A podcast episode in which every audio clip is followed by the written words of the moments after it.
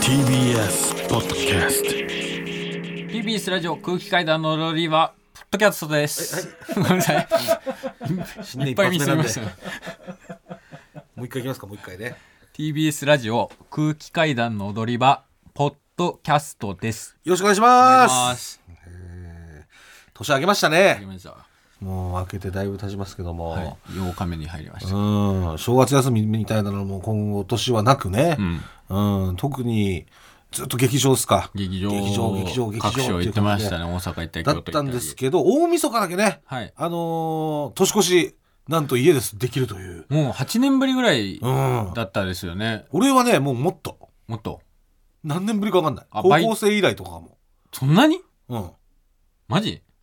バイトしてたってこと、えーそうあで風俗とかでやったから年中無休だかあら、うん別に大晦日だろうが元旦だろうが電話鳴るからさ、うんだからそれをやってなきゃいけなかったか大晦日って風俗忙しいのら、えー大晦日はねあのー年越し前はちょっと暇なんだよねうん年明けてから忙しくなるんだよ、うんうんだからハッピーニューイヤーってなってから電話が鳴り始めるよしもうなるぞなるぞって言ってブルルルルルルやっぱ忙しいやんけとかってあの社長が言っててその暇やなとか言っててこんな暇だったかなでも去年の売り上げそんな悪いないねんなとか言って、いやこれ北原さんあれっすよっつってあの上げてからいつもなってますからっつって、うんほんまかとかって、んおーお前翔太もっと書き込みせえやとか言って、いややってますよとか言って、ハッピーニューイヤープルルルルルよっしゃ来たねーって八百屋さんみたいなテンションでやってるそんな感じだったからさ、もううん無料案内所の時も大晦日から元旦はうん入ってたりってことはあったんで、はい本当に久しぶりですでそっから普通にライブでカウントダウンもあってそうですねうん毎年ライブでカウントダウンがあってっていう感じ、十何年ぶりとかだね、はいうんに年越すとうんいうことがあってはい寝ました 寝て寝て寝てこした8時ぐらいから寝寝てたね気ああづいたらでも起きたら、えーもう1日の朝の7時とか、うんうん、そんぐらいでめちゃくちゃ健康的な1年の始まり、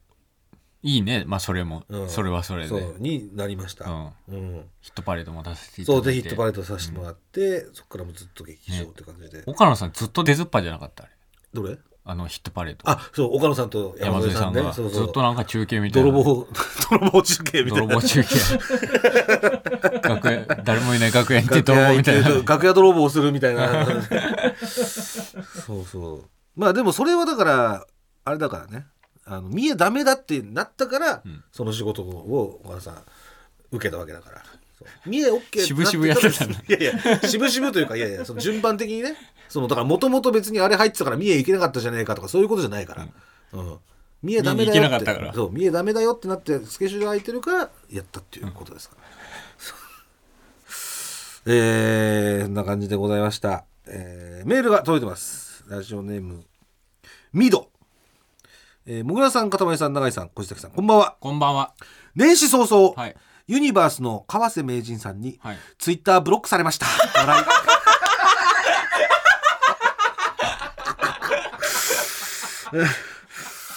えー、かたまりさんの写真の投稿に、かたまりさんかっこいいとコメントしたらブロックされました。笑い。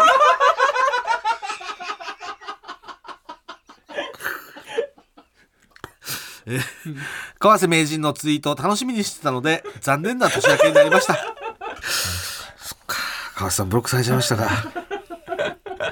まあ仕方ないですね、こればっかりは。もうこれはもうしょうがないですうん、そうなんですよ。これ、このかっこいいっていうコメントでもブロックされない時とされる時っていうのがうんありまして、あ、こういうのを意外としブロックしないんだみたいなのがあったりもするんですよね。あの、川瀬さんは。まあ、その機嫌とかもあるんでね、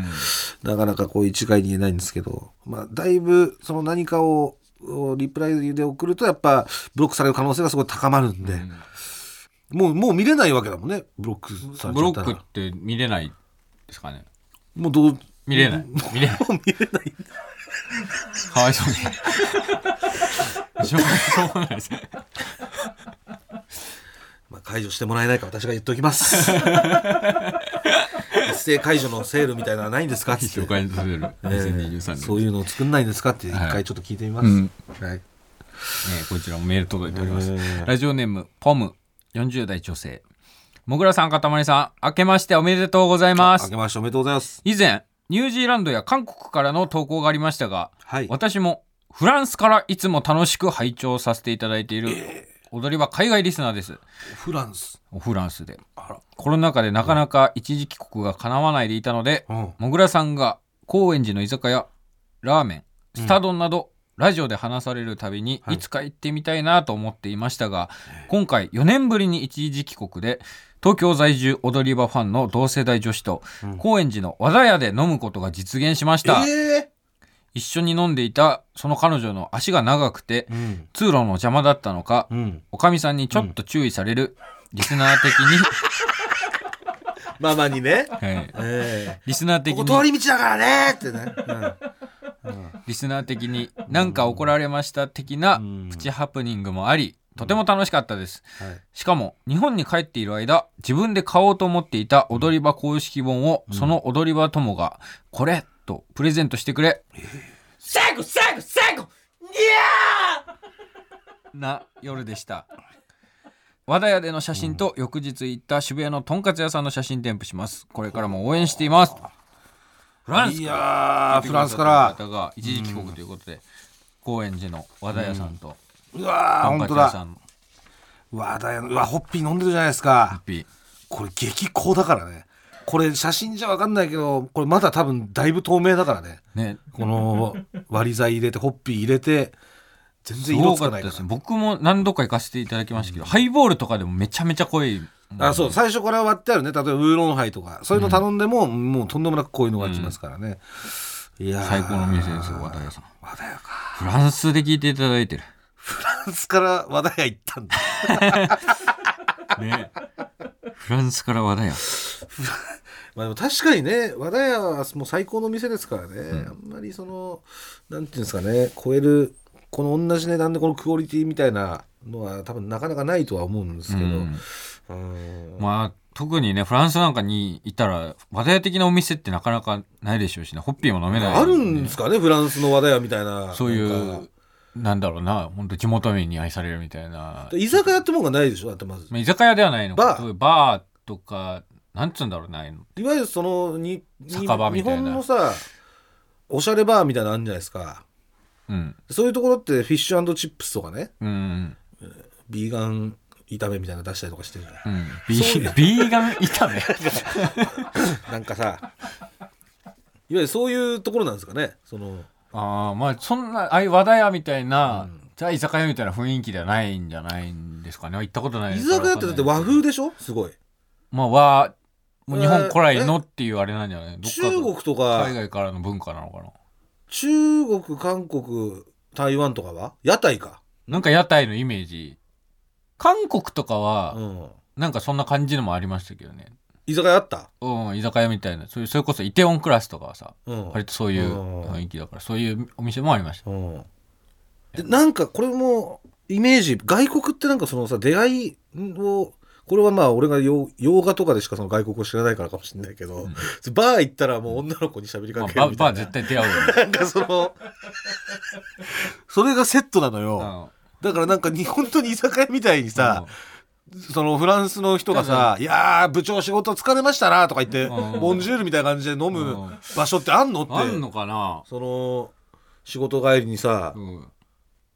あるじゃんだって絶対オフィス街オフィスだしそうよね会社勤めの人なんか絶対いるだろうしねちょこれ聞いてみたいですね。その海外で聞いてるリスナーの方、なんかね海外のその居酒屋事情というか、そそうういう、ね、お仕事終わりに、大体一杯いくらぐらいなのかとか、うんうん日本の酒あんのかとかね、うんそれこそホッピーとかちょっと聞いてみたいですねね日本酒普通に売ってんのかとか日本酒とかは出してる店とかはあると思いますよ。それだからバー日本のバーにその海外の酒が置いてあるみたいなノリでしょ海苔でし多分酒って、ローマ字であー酒酒っねでて。おちょことかでってことじゃあなのかな、ちょっと居酒屋事情を聞きたいですねはいラジオネームもうどんどんねメール来てますね、はいラジオネーム白玉きなこええー、もぐらさん、かたまりさん、こんばんは。こんばんは高校サッカー、準決勝、すごかったですね。せやねん神村学園が有利とはい終始テレビで流れていたのですが、はい岡山学芸館も負けずに点数がポンポン入っていくので、はいハラハラして見ておりました、んドイツのクラブチーム内定の選手の PK を止めるなんて、ん最後まで何が起こるか分からずに田塩選手ね楽しくテレビを見,、えー見ておりました、ん勝利おめでとうございますありがとうございますかたまりさんの出身地である岡山学芸館を決勝も応援しようと思います、はい追伸誰からもお年玉をもらえない年齢になってしまったのでお年玉代わりにステッカー欲しいですなんかこんな顔文字 これなんか目を開いてへの字みたいなことですどのことですステッカー差し上げます、はいかくれたんだえー、だからじ高校サッカーが今盛り上がってるんです盛かり上がってますもう次が決勝戦岡山学芸館高校が決勝に進出しましたよおー上村ってそのサッカーも強いんですね坂本強い上村はあれだっけ鹿児島だっけ鹿児島ですだから鹿児島実業とかもいる中、まあ、神村学園もしょっちゅう出てきますよね野球も、うん、そう野球もそうだね、の福田師王選手っていう、まあ、フォワードの選手が福田師王さ師王獅子の死にん、うん、王師王師王あ第4企業です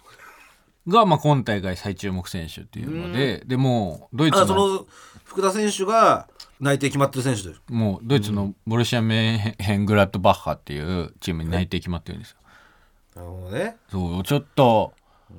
岡山甲子園とかも通して優勝はのかなない気がするんだよ何回かね甲子園とか、高校サッカーも1回作陽が行ったんですよ決勝、んでも確か負けちゃってんの岩手の東野高校とかに負けたんですよね、10年前10何年前とかかな、もうこれが配信される頃には決勝戦が終わってるあそうか月曜日がもう決勝戦あそっか明日決勝戦ってことでいや優勝してほしいですね岡山に栄冠持ち帰ってほしいですねこれ昔から強いんですかやっぱ岡山学芸館学芸館はね、いやそんなにだったです僕が高校生の頃とかは、ん私立の高校で多分力入れ始めたぐらいだったのかな何回か対戦しましたけどはいめっちゃブラジルから留学生連れてきてて うんとにかくでかいんですよブラジル人が、もうのされましたね完全にあもう留学生そう 留学生一人でもう古典版コテンパセンターバックト止まんッないプってこと下フォワードブラジル人トリオいるみたいな感じだったんで、うんうんもう歯が立ちませんでした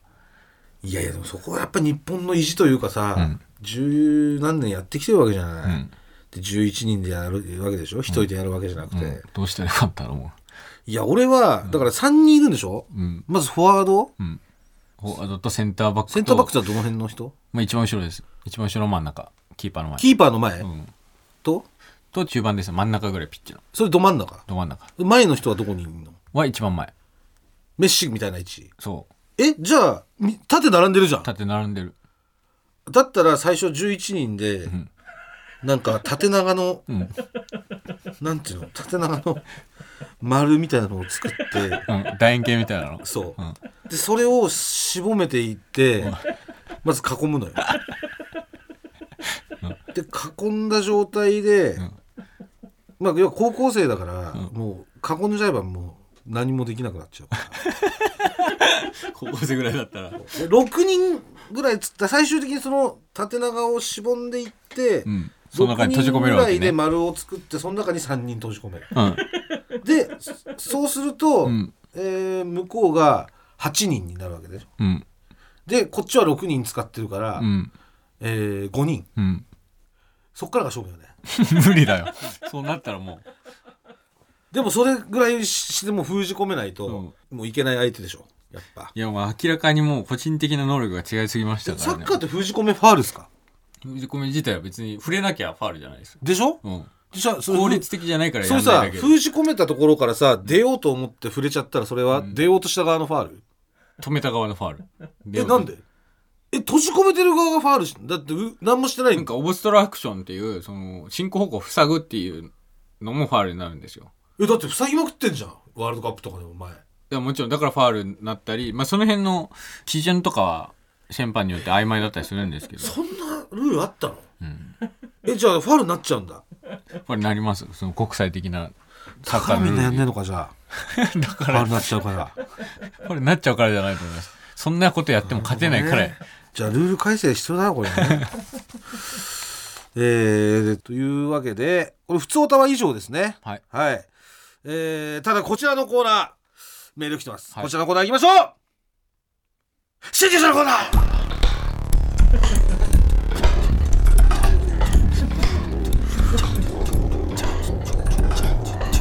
不穏ですね不穏ですよこれは大変あくく来そう来そうですねえー、3週間前ですかねラジオネームパステルクレヨンさんから、えーちょっとこの新入社はどうなのというメール来たんですけども覚えてますかとんでもないザ新入社もう学名新入社じゃなんなんじゃないかぐらいのむ新入社いいたんですけど過去最今ねちょっと写真をねこれですこれはいや拡大するとこうわ悪魔ですねーすごい侵入者だこれ、もう腕にねトゲみたいなのそうなんていうのガみたいなで本当にコウモリみたいな羽をそうしてるんですよ悪魔を描くときにみんな描く羽これはすごいよね、でなんとまああのーうー情報来るのかとね待ってたところちゃんとメールが届きましたはいえー、まずはラジオネーム熊野古道もぐらさんかたまりさんアクトンボーイ先生こんばんはこんばんはいつも楽しく先生の敬意を表して拝聴しております毎日この中に虫が隠れていますどこでしょうという画像が投稿されるツイッターアカウントを眺めている昆虫好きの OL です何そのツイッターなんかあるらしいんですよね、うんえー前回パステルクレヨンさんの会社に現れた侵入者ははいブトウトリバというガの仲間ではないでしょうか舞踏トリバ強足,そうえー、足のトゲと、はいえー羽の形がぽいなと思ったのではい答え合わせをお願いしますということではい舞踏トリバどうだ舞踏っていうことは踊るみたいなことなんですかねそれか戦うの方なのかトリバ舞踏舞踏取り場はいこんな感じです写真こういう写真ですああえ何えどうなんどういうことこれ舞踏ああああこれじゃないですかはまあまあまあ待ってくださいねもう一件来てますからいラジオネームシャーシャーシャーシャーもぐらさんかたまりさんいつも楽しくラジオを拝聴しておりますありがとうございますこの度アフタートークの侵入者のコーナーを聞いていてはいこれかなと検討がついたため、はい初めてメールを送らせていただきます、はいパステルクレヨンさんの職場の壁にいた侵入者、はいおそらくですがトリバガというガの仲間ではないでしょうかトリバがえーバットマンのようなギザギザした羽と、はいトゲトゲした足を持ち、うんえー一見すると大きな蚊のようなフォルムをしています、はいはいはいえートリバガといっても、えーいろいろな種類がいて、んこれだと明確に言うことは難しいのですが、はいえー黒っぽい体色をしているのなら、うんブトウトリバあやブドウオオトリバうんあたりかもしれませんブドウオオトリバあブドウトリバだブドウトリバうやんブドウオオトリバあたりかもしれません、え名前の通りブドウにつく害虫ですがえー人には無害なのでご安心ください、はいえー私はアクトンボーイさんほど虫に詳しくなく自信ありませんが、ん某研究所にて虫の研究をしています むちゃくちゃすごいじゃん。 むちゃむちゃくちゃすごいじゃん。 当たってるといいなあ ということで、えええーこれはまあシャーシャーからの、えーメール、あれこれこっち熊野古道はブドウって書いてるからこれブドウの打ち間違いかもしれないですね、かもこうしれななっいてでくるすねとねはいえー、そしてです、はいえーラジオネーム、んアクトンボーイ来た えー昆虫博士です博士はもう数々のねもう侵入者の正体を暴いてきた、は暴いてきたもう本当にレジェンドいです。えータイトルがですね、はい。侵入者のコーナー、かっこ回答って書いて ます。だいぶ自信ある感じしまトンす。ボーイから挑戦状みたいな。えー、もぐらさん、かたまりさん、永井さん、小崎さん、こんばんは。こんばんは。また新たな侵入者が現れたと、虫が知らせま したね。メールを送らせていただきます。えーラジオネームパステルクレヨンさんのメールを聞いた限りでは、はい特定は大変難しいように思われましたが、はいかたまりさんのリザードンっぽい羽はいという言葉でピンときました。はい僕も昔ある虫を初めて見た時に、はいドラゴンみたいでかっこいい虫だなうんと思ったことがあります、はい